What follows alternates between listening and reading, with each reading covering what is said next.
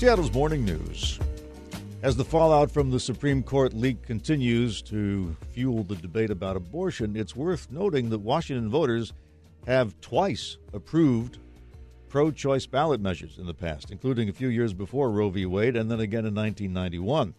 Our resident historian Felix Banel joins us with a look at the history of abortion law and politics in the Evergreen State, and he's brought to us by Lake Washington Windows and Doors. Good morning, Felix. Morning, Dave. Yeah, I was pretty ignorant about the history of this issue here in Washington, so I thought it would be useful to look at the record, speak with some of the people who are involved with the legislation and politics.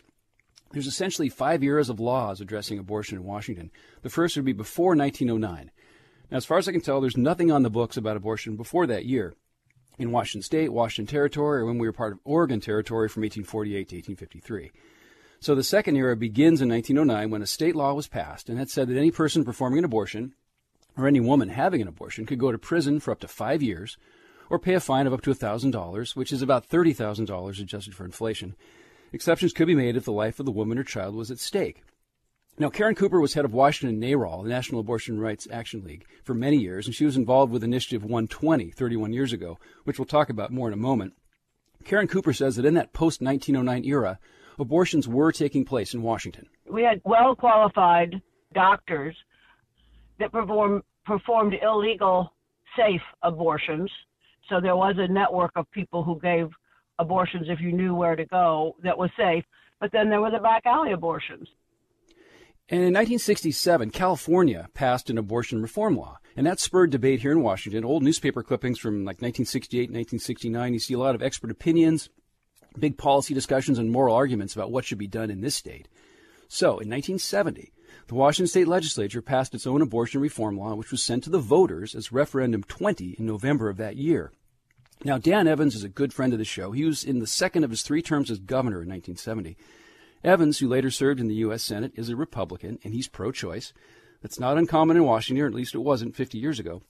He told me that the 1970 legislation had Democratic and Republican support. As I remember, the vote, I don't believe, was even too close. It was a bipartisan uh, effort and uh, carried through, and we've pretty much since had the same sense of, um, you know, this is a matter between a woman and her conscience and her doctor, and that's uh, that's the way it's been, and I think it will stay that way in this state at least. So on the ballot, referendum 20 passed by a fairly wide margin of 56% to 44%, carried a total of 23 of 39 counties, including on both sides of the Cascades. Now, this was the beginning of the third and shortest era in Washington around abortion law. What the 1970 law did was legalize abortion up to four months after conception, using the concept of quickening. There were a few restrictions. A woman had to have lived in Washington for 90 days and had to have consent from her husband. There was also what they call the conscience clause, where hospitals and doctors weren't required to perform what was described in the law as termination of pregnancy. Now, this may have been considered a progressive step by some compared to 1909, but it wasn't entirely modern.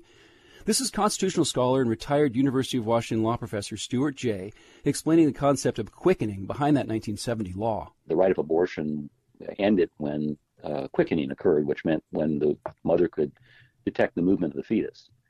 Um, and that is a, essentially a, a, religious definition of when life begins, because that was the the old position of the Catholic Church back in the Middle Ages. Uh, that, and indeed, it was the common law position uh, until the, the 19th century when statutes began to change uh, abortion law. Uh, at common law, uh, abortion was not illegal uh, until the time when the woman could feel the fetus move. You know, as I mentioned, the referendum 20 era was the shortest of the five. Uh, when Roe v. Wade was handed down in 1973, that 1970 Washington law stayed on the books, but Stuart Jay says it became unenforceable. So then you get to the late 1980s.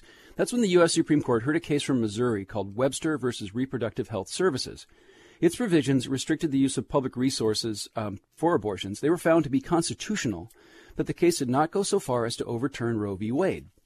However, it was perceived as coming pretty close, and that inspired Planned Parenthood and other groups here in Washington to seek to codify Roe v. Wade into state law. So, the next era of abortion law in Washington began in November 1991. That's when Initiative 120 was on the ballot. Constitutional scholar Stuart Jay knows a lot about Initiative, uh, Initiative 120 because he wrote it. Now, this is a fairly long cut, but I think it's worth hearing Stuart Jay describe the spirit and intent of that 1991 initiative the people of Washington find uh, that individuals possess a fundamental right uh, of privacy with respect to their personal reproductive uh, decisions. And, and the, the, initiative spells it out that, that, that every person has a right to uh, choose or refuse birth control, to choose or refuse to have uh, an abortion uh, within essentially the limits of, of, Roe versus Wade. That is, until the viability of the fetus or to protect the life or health of, of, of the mother. And, and so that's a codification of Roe. And it also says specifically that the state, that would be through, say, administrative regulations, can't do anything that would burden the woman's right to have an abortion. And by burden, it means essentially imposing uh, any kind of, um, of onus on them that was not strictly speaking medically necessary uh, to protect her health, uh, to make the process a safer process. That then uh, is the heart of the initiative. It then goes on to provide that if the state offers any kind of funding to women for maternity care, such as labor and delivery, uh, maybe through our Medicaid program, they also have to offer uh, comparable abortion services. So the woman's uh, choice will not be coerced by the availability or lack of availability of funds.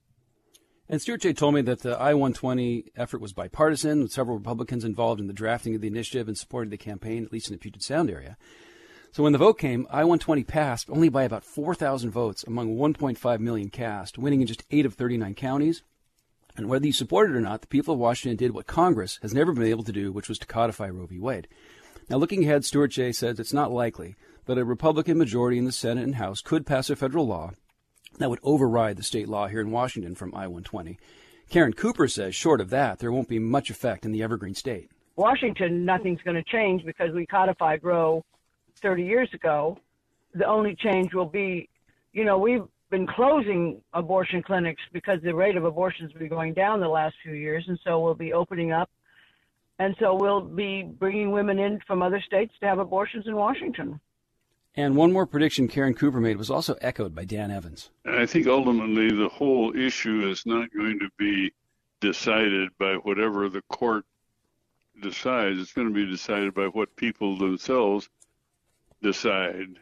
And uh, uh, and I think that as new methods of abortion are uh, are created, it will make it more and more difficult for any governmental agency or everybody in government to uh, affect it. Yeah, and those new methods are the morning after pills and other sort of medical uh, mm-hmm. abortion methods that don't require being uh, you know seen to by a doctor. So, interesting history here in Washington where we sort of it wasn't as divisive among the parties as it can be in other parts of the country, and as it seems like it is now.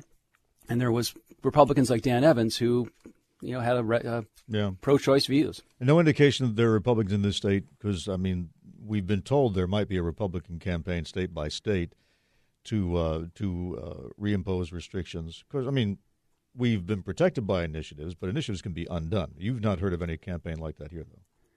Not yet, and it doesn't seem like the Republican Party in Washington has been as divisive and as inspired by sort of the Trump era as it has in other parts of the country. There's mm-hmm. still sort of this Washington only brand of kind of, I don't know, was it pragmatism, practicality, kind of getting things done because we're so far from where the Constitution is in Washington, D.C. We're out on our own, kind of doing what we think needs to be done. And that's why I love Washington so much. It's kind of bizarre and hard to predict, but there's always just this sense of sort of bucking the national trend just to do, do what people think needs to be done. So that, that's pretty cool for the state, I think.